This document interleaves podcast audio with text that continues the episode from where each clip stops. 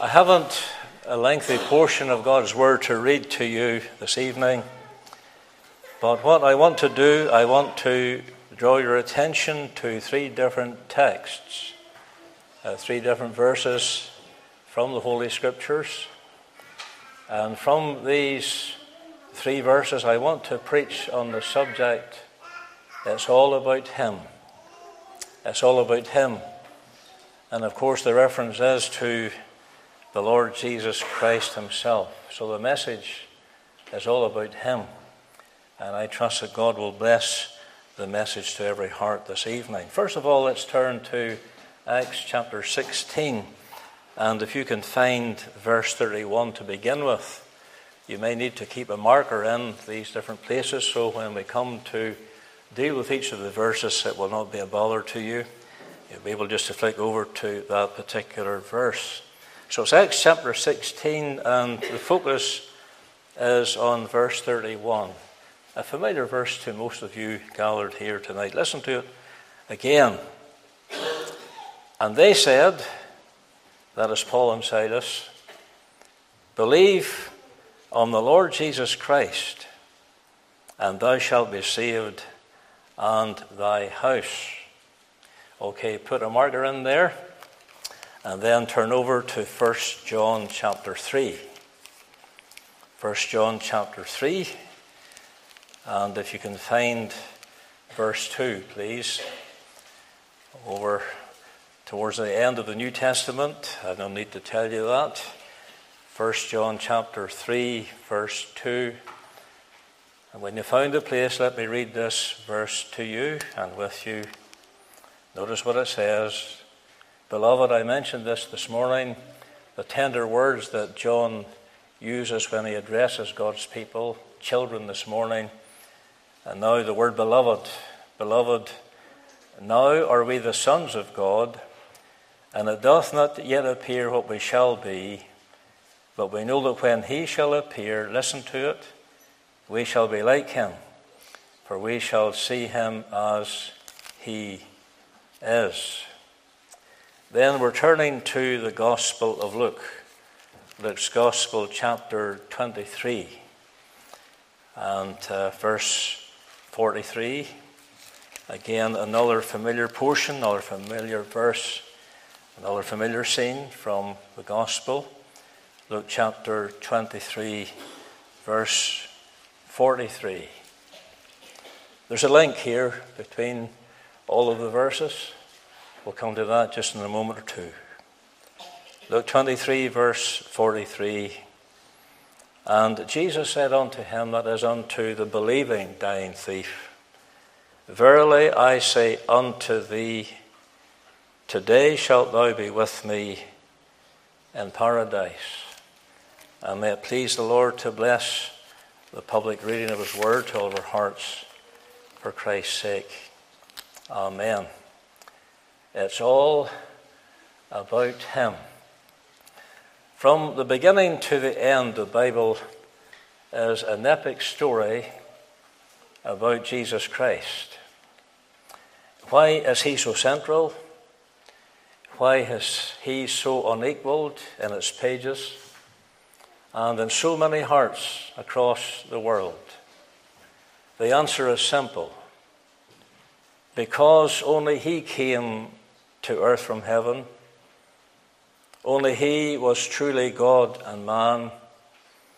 Only He lived a perfect life. Only He died an atoning death and rose again to vanquish sin, Satan, darkness, and death. Jesus Christ was everything Adam, the first man, failed to be everything Israel failed to be, and everything we have failed to be. He succeeded where we have not. The author who designed us to worship and enjoy Him, and whom we have offended because of our sin and rebellion, stepped into His own story to salvage this great story, the greatest story ever told. Above all, his story is a story of rescue. God becoming man to bring man back to God. Though each of us deserve a separation from God eternally because of our sin, the Lord Jesus Christ went to the cruel cross in the place of sinners to pay the penalty we owe to Him. And the message of the Bible is clear that Jesus loves to forgive. That's why He came. And Jesus loves to make all things new. That's why He's coming again. And He is coming again. Not to be scorned, not to be mocked at, not to be rejected. But He's coming to reign, to judge the ungodly, and to reward and bless His own redeemed people. In the light of that, the message is very simple. The sinner needs to turn to Him in faith and repentance. The sinner needs to trust in Him alone for salvation as their Savior. And today, my message is all about Him. It's all about Jesus. It's all about the blessed Son of God, the greatest story ever told. It's all about Him. This story involves three simple things as far as the congregation is concerned, as far as man is concerned. First of all, very simple, it involves believing on Him. You go back to Acts chapter 16 and verse 31, and let me uh, describe the scene to you. It's the city of Philippi, it's the jailhouse in Philippi. Paul and Silas are kicking up a din in the middle of the night. They're singing praise to God. That's not the kind of thing you'd expect. When I was uh, uh, uh, a chaplain in the Maze on a Friday night, going down to do the Bible study near the 12th time, it was a different tune they were playing when I approached the prison to preach the word. But here, these two men beaten, cast into the innermost part of the prison, and they're singing praises to God, and the prisoners heard them. That was an amazing thing for the prisoners to hear the gospel in a dark dungeon of a prison. Suddenly, there was an earthquake. The prison began to shake. The prison doors were opened wide. The jailer, he was awakened out of his sleep. He ran in and he saw the doors opened and he assumed that all the prisoners had gone. He drew a sword to kill himself. And you know what saved him from suicide? It was the gospel. And the gospel has saved many a person from suicide. The gospel has saved many a person from drugs, drug addiction. The gospel has saved many a person from alcoholism and other things of the day. The gospel saved the jailer from a suicide and a suicide's hell. How do I know?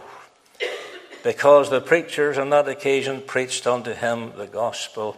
And they said to this man, this is what Paul said to the, the Philippian jailer with a sword in his hand to commit suicide Do thyself no harm. Believe on the Lord Jesus Christ, and thou shalt be saved. The operative word is believe. Do you see it? Believe in or on the person, the Lord Jesus Christ, and thou, it's personal. Shalt, that's very uh, positive. That's certainty. And thou shalt be saved. So here's the message of salvation. You believe on the Lord Jesus Christ, and as a consequence of that, thou shalt be saved. Are you clear tonight? It's a simple message. Pulling Pontius making it clear and simple to you. You've, you've known this truth for a long time anyway. Some of you may uh, are only hearing it maybe uh, for the, maybe the first time. I find that rather hard to believe, but maybe there's someone here hearing it for the first time. So this speaks of our salvation. Now, what does that word salvation really mean? Well, to put it very simply, it means deliverance from danger. It means deliverance from, from suffering. It means to deliver, to protect, if you like. And the word carries the idea of safety, it carries the idea of preservation. But sometimes uh, the Bible uses the word saved and salvation to refer to temporal or physical deliverance, such as in the case of Paul when he was in prison in Philippians chapter 1. And, and he was thanking God for the prayers of the, the church at Philippi. And he was saying that through their prayers, this shall turn to my what? My salvation, my deliverance, my release from prison. You get the idea now? We're talking about salvation, and it can be used in a physical way deliverance from danger. A young sister the other night there was involved in a serious accident. But the Lord delivered her, did He not? And we give God thanks for that. He stepped in in a marvelous way and preserved her life. Do you get the picture now? Deliverance, salvation, physically speaking. But more often, salvation concerns a spiritual deliverance. And when the Apostle Paul addressed this Philippian jailer with the, the sword in his hand, with this great message, he was referring to the jailer's eternal destiny. Where will you be in eternity? Where will you be a hundred years from now? You'll still be in existence, there's no doubt about that. But where will your soul be a hundred years from now? A thousand years from now? Ten thousand years from now? You'll still be in existence? Oh, to be delivered spiritually from the condemnation of the broken law, to be reconciled to God through Jesus Christ, and to know your sins forgiven, and to know that you have been delivered from wrath and judgment to come. Jesus equated being saved with entering into the kingdom of God. Whose side are you on? Who's on the Lord's side tonight in this service? Who's on the side of Satan, Lucifer, the devil? I don't know where you stand with God. Maybe you're unsure yourself. Maybe you're depending upon a profession in the distant past. It's not current with you. There's nothing up to date about your experience. It's just a figment, maybe, of your imagination, something you thought happened way back then. Maybe it never happened at all. What a disappointment for you to stand before the judge of all the earth to have him say to you, Who are you? I never knew you. Some people will be greatly shocked and disappointed to come to that realization when it's far too late. I'm not known in heaven. I don't know Christ. I don't know the way. I don't know the door. I don't know the Good Shepherd. And then to hear the words, Depart from me, ye cursed. I never knew you.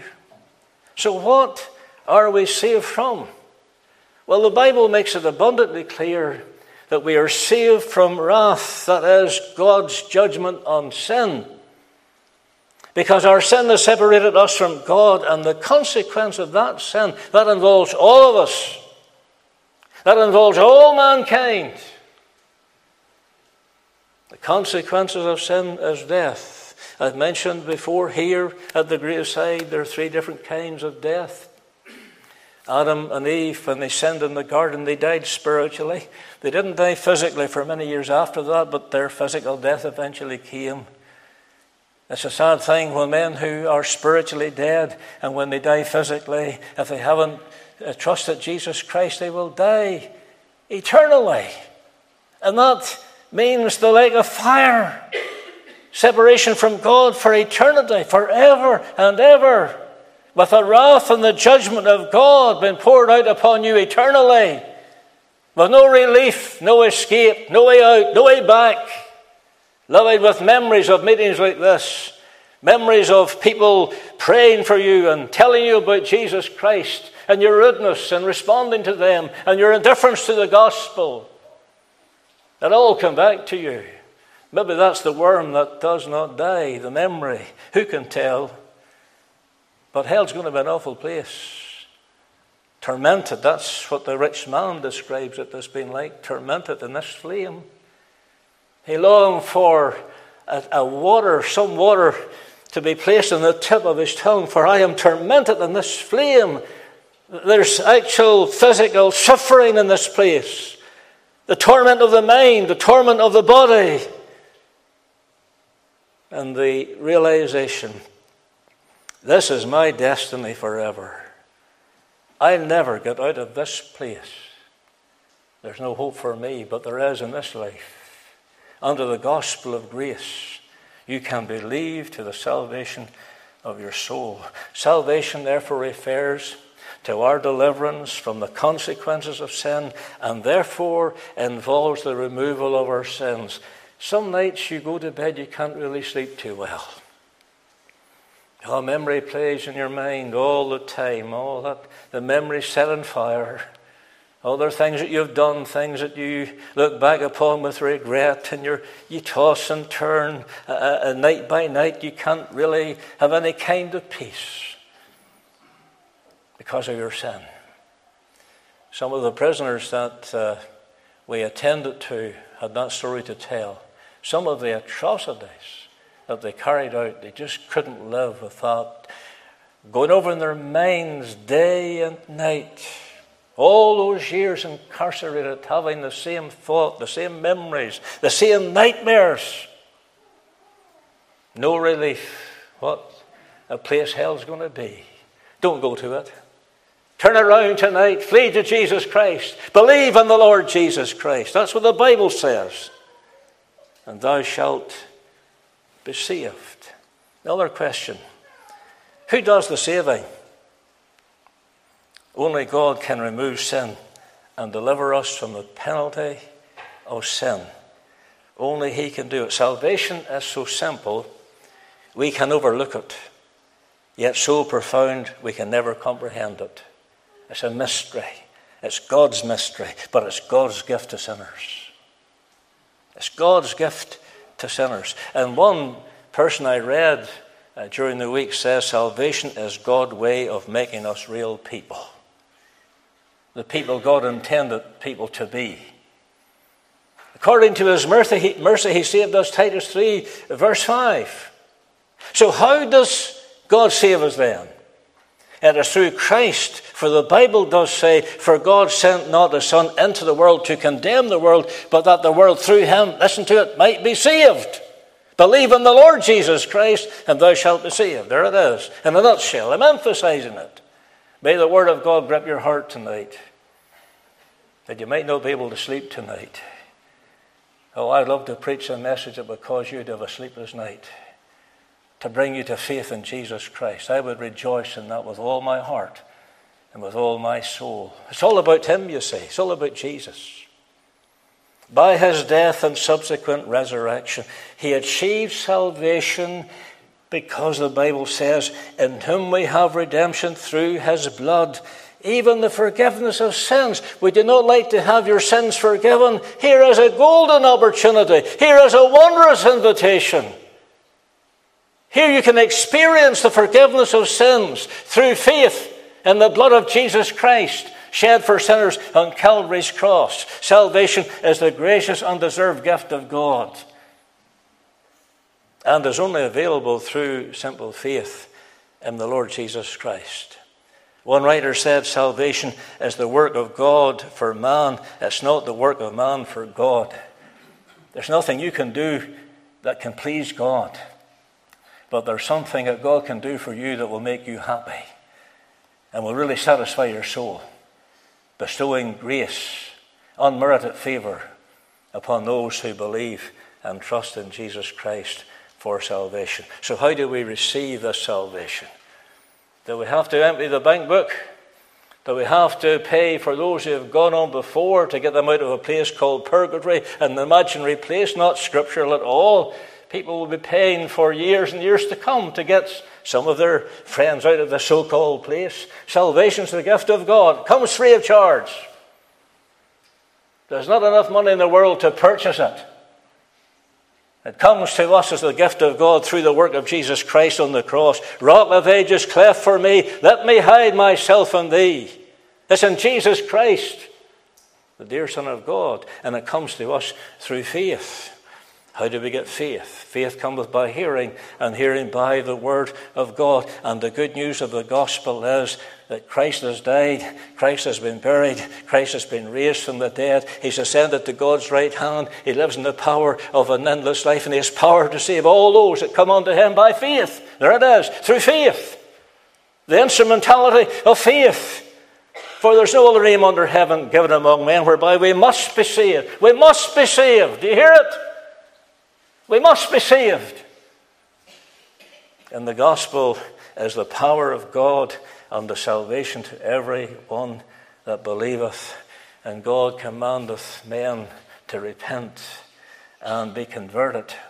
And he commends calling upon the name of the Lord for salvation. For whosoever shall call upon the name of the Lord shall be saved. So, salvation is the deliverance of God's grace from eternal punishment for sin that is granted to those who trust Jesus Christ by faith on the condition of repentance and the exercise of faith in Jesus Christ. It's all about Him, you see. So, the first thing, it involves believing on Him. But is that the end of the story? Second thing I want to draw your attention is brought to attention there in 1 John 3, verse 2. Let me just read it to you again. You can turn it, it up in your Bible if you so desire. If you have the bookmarker in there, just flick open to the place. I'll read it again. Beloved, now are we the sons of God, and it doth not yet appear what we shall be, but we know that when he shall appear, listen to it, now it's coming now, we shall be like him. There it is. So, first of all, there is the believing on Him, that's our salvation. Then, secondly, there is the becoming like Him, that is our sanctification. The time is coming, according to John, when we shall be like Him. Now, in the meanwhile, it ought to be the goal of those who have been justified by faith to strive to be like Him. And this process is called sanctification. Justification is a work of God's grace, sanctification is a process. Justification, an act of God's grace. Sanctification is a process. This is the will of God, even your sanctification. So the Lord saves us. Is that all that happens? He leaves us to ourselves? Not at all. This is the will of God, even your sanctification. There's a process following on from this act of justification. And that word sanctification is related to the word saint, by the way. And the words have to do with holiness. To sanctify something is to set that something apart for special use. To sanctify a person is to make that person holy. Jesus prayed. Listen to it. He prayed. In John 17, the great high priestly prayer, sanctify them by thy truth, thy word is truth. Now, the Bible speaks of sanctification in two different ways. We have been sanctified, that's the first one, but ye are washed, but ye are sanctified, but ye are justified in the name of the Lord Jesus and by the Spirit of our God.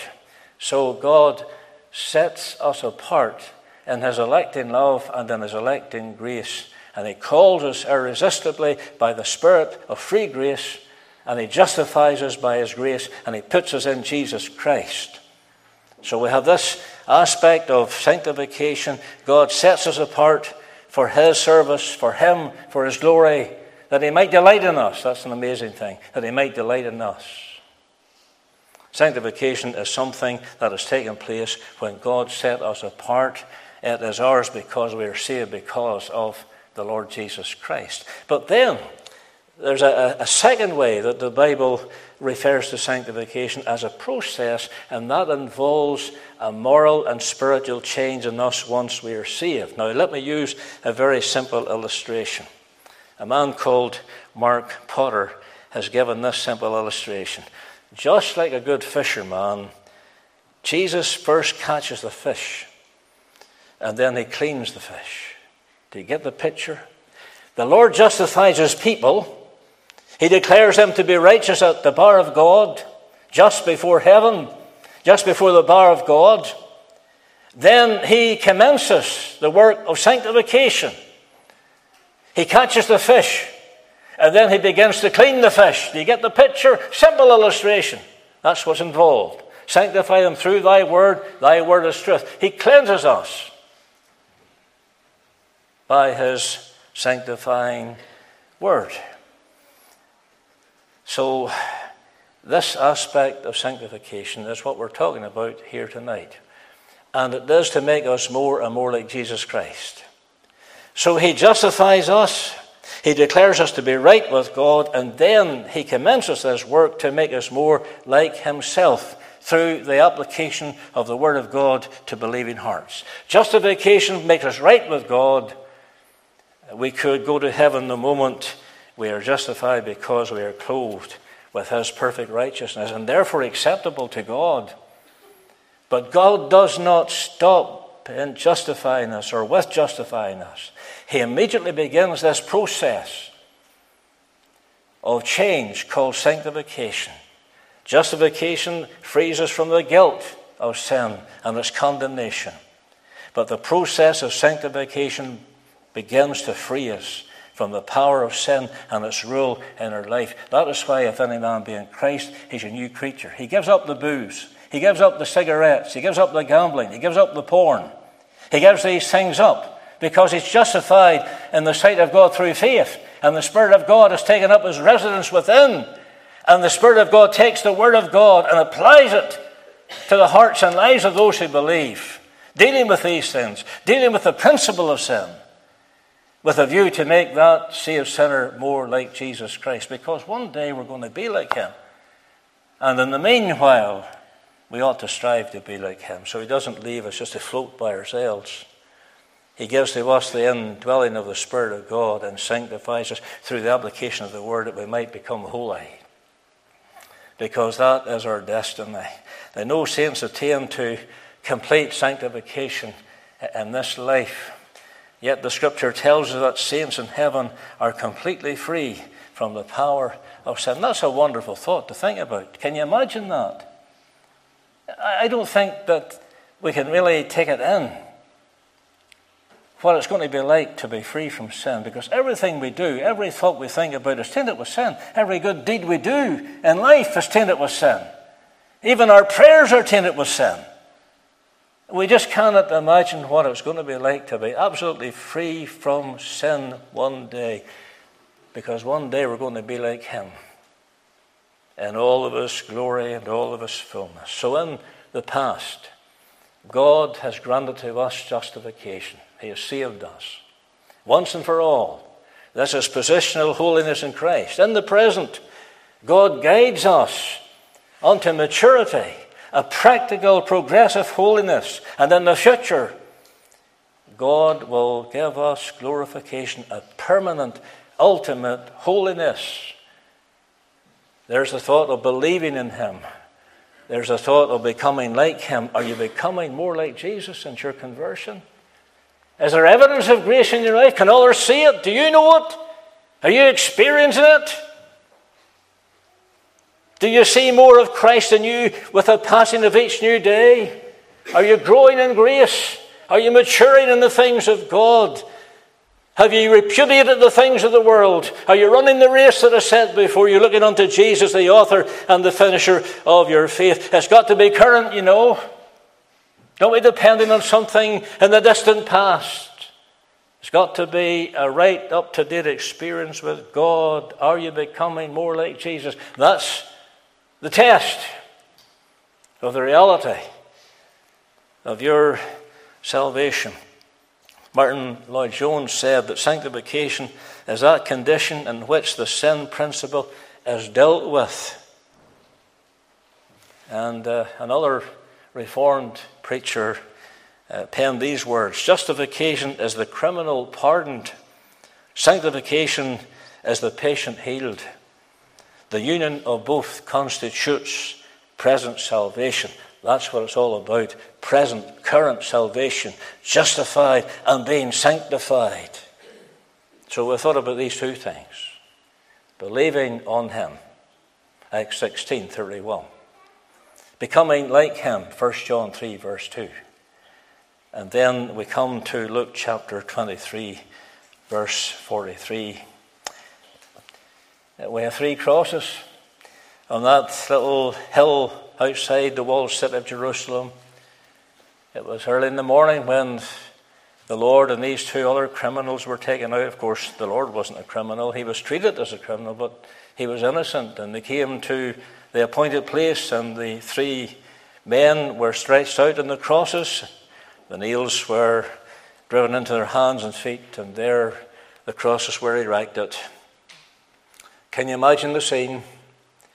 The agony, the degradation, the mockery, God's dear Son, the creator of the universe, the God of grace, the God of mercy, stripped naked, been mocked and laughed at and scorned, blasphemed, holy, spotless, Lamb of God who did no sin, who knew no sin, he could not sin. It was impossible for him to sin. But there, in agonies and blood, he's on the tree.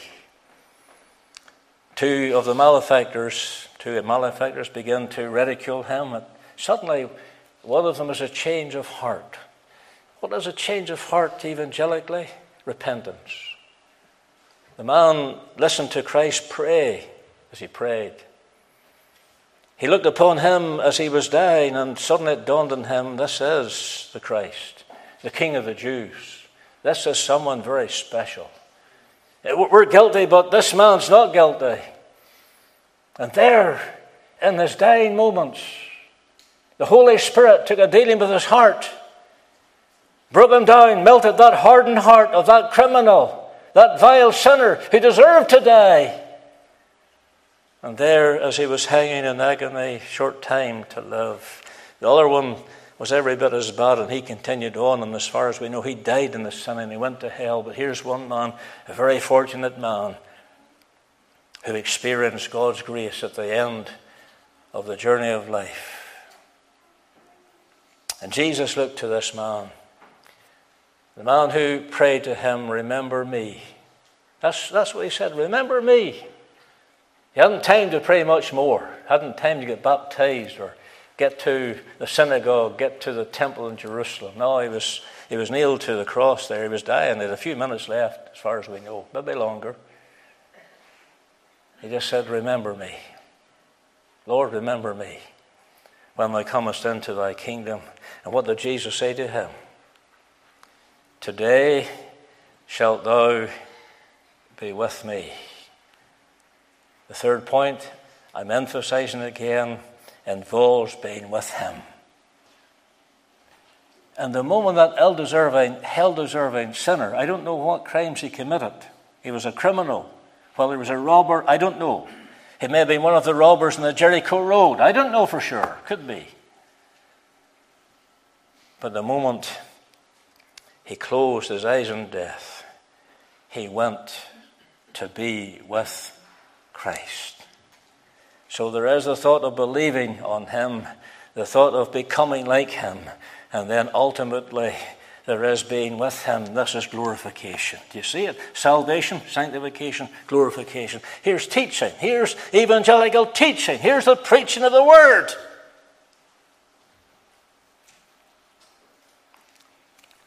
Shorter catechism. If you haven't got one, get one. If you want, if you haven't got one, you can get one. Let me know, and I'll get you one. It's worth it's worth its weight in gold.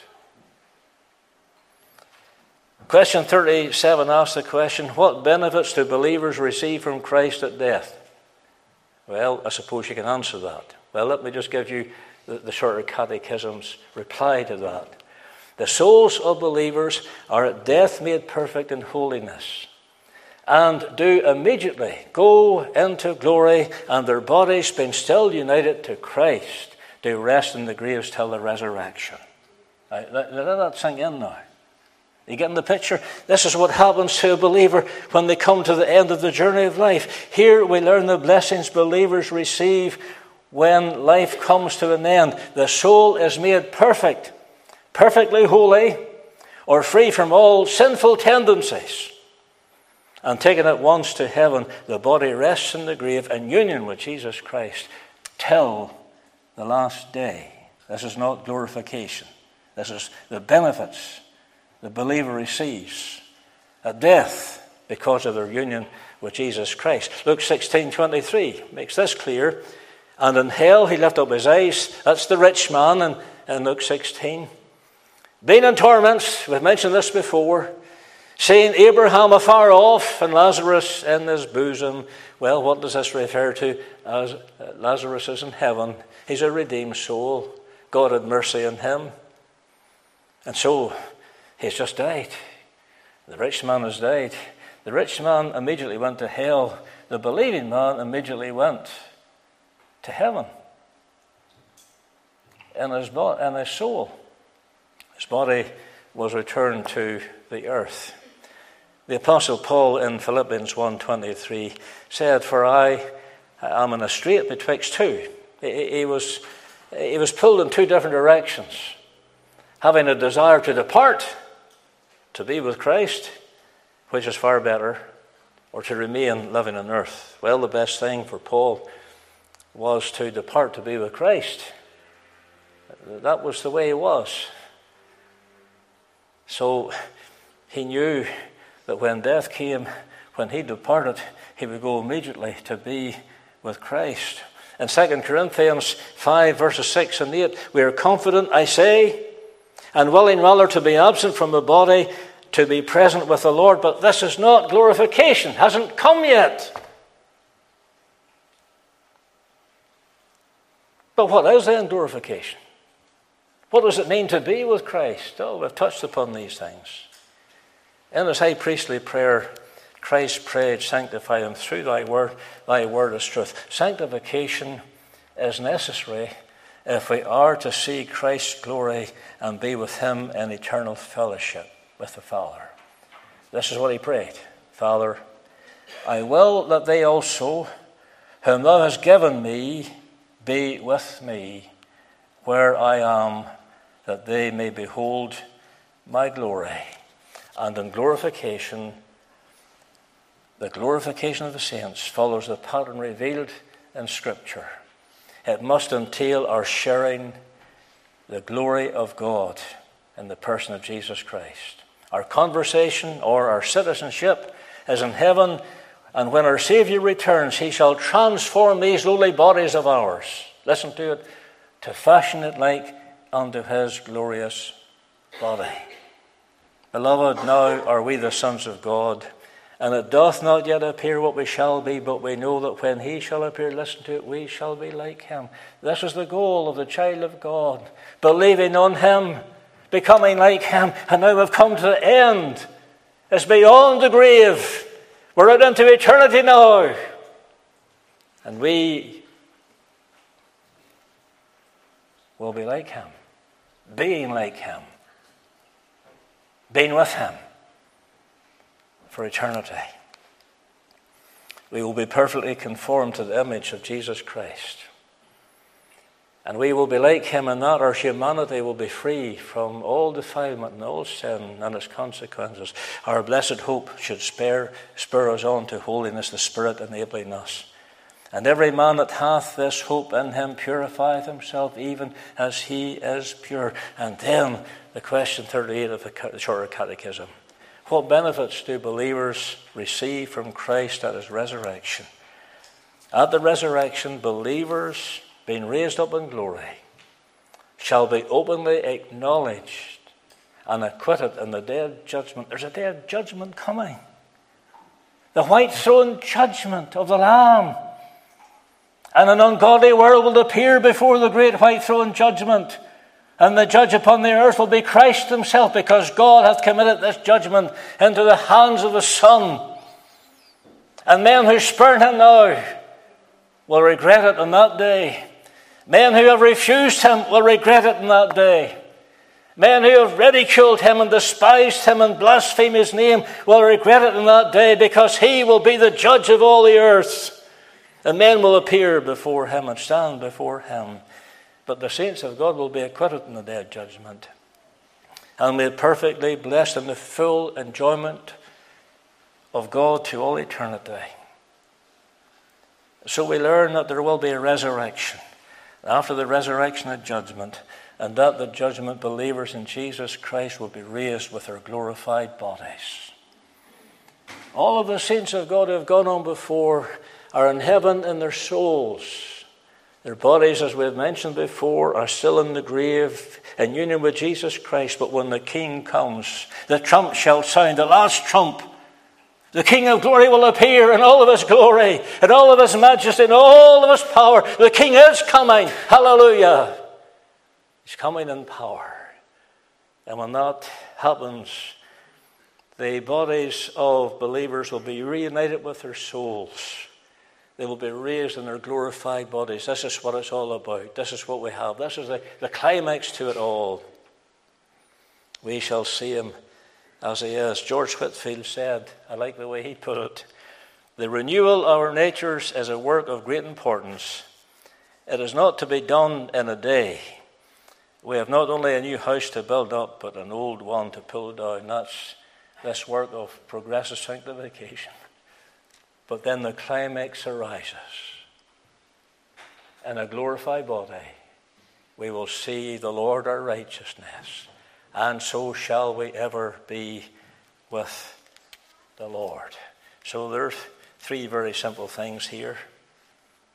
Listen to them one more time. There is believing on him. Believe on the Lord Jesus Christ, and thou shalt be saved. There is becoming like him. We shall be like him. So we're going to be like him in glory. Let's strive to be like him while down here to have a foretaste of things to come. That's what it really means. And then when that time comes, free from sin and free from the corruption, being with Him for eternity in glory, what a joy that will be. It's all about Him, you know.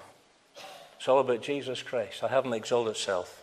I haven't exalted my denomination. I wouldn't dare do that. I can't see it.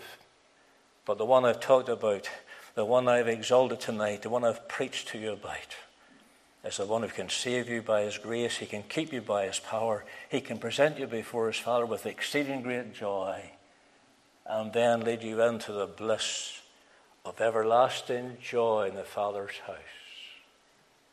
Ah, the splendor of it all. Saved by grace alone, this is all my plea. Jesus died for sinful men, but Jesus died for me. Man of sorrows, what a name. For the Son of God who came, ruined sinners to reclaim. Hallelujah. What a Savior. It's all about Him. May you trust Him tonight. May God bless His word. May God separate us then in a moment with His blessing. I'm here to help you.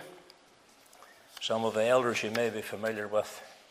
If you want to speak to them, do so urgently tonight because the King is coming. Prepare to meet God. May God bless you. Thank you for your attention.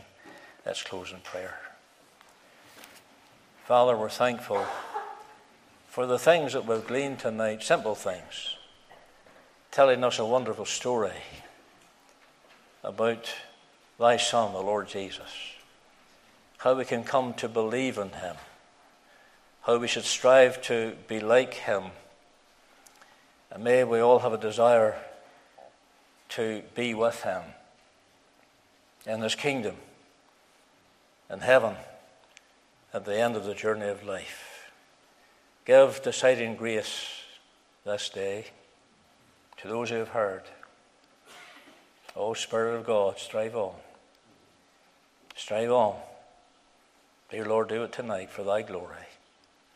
Lay thine hand suddenly upon a man or a woman, young person, a child, Sunday school kid. Oh God, lay hold upon them. May they come and taste and see that God is good. He's merciful, full of compassion. He loves sinners. He loves to save sinners. And he delights to take his people home to glory, to be in the Father's house forever. May the blessing of God the Father, God the Son, and God the Holy Spirit rest and abide upon God's believing people now and forevermore. And the people of God said, Amen.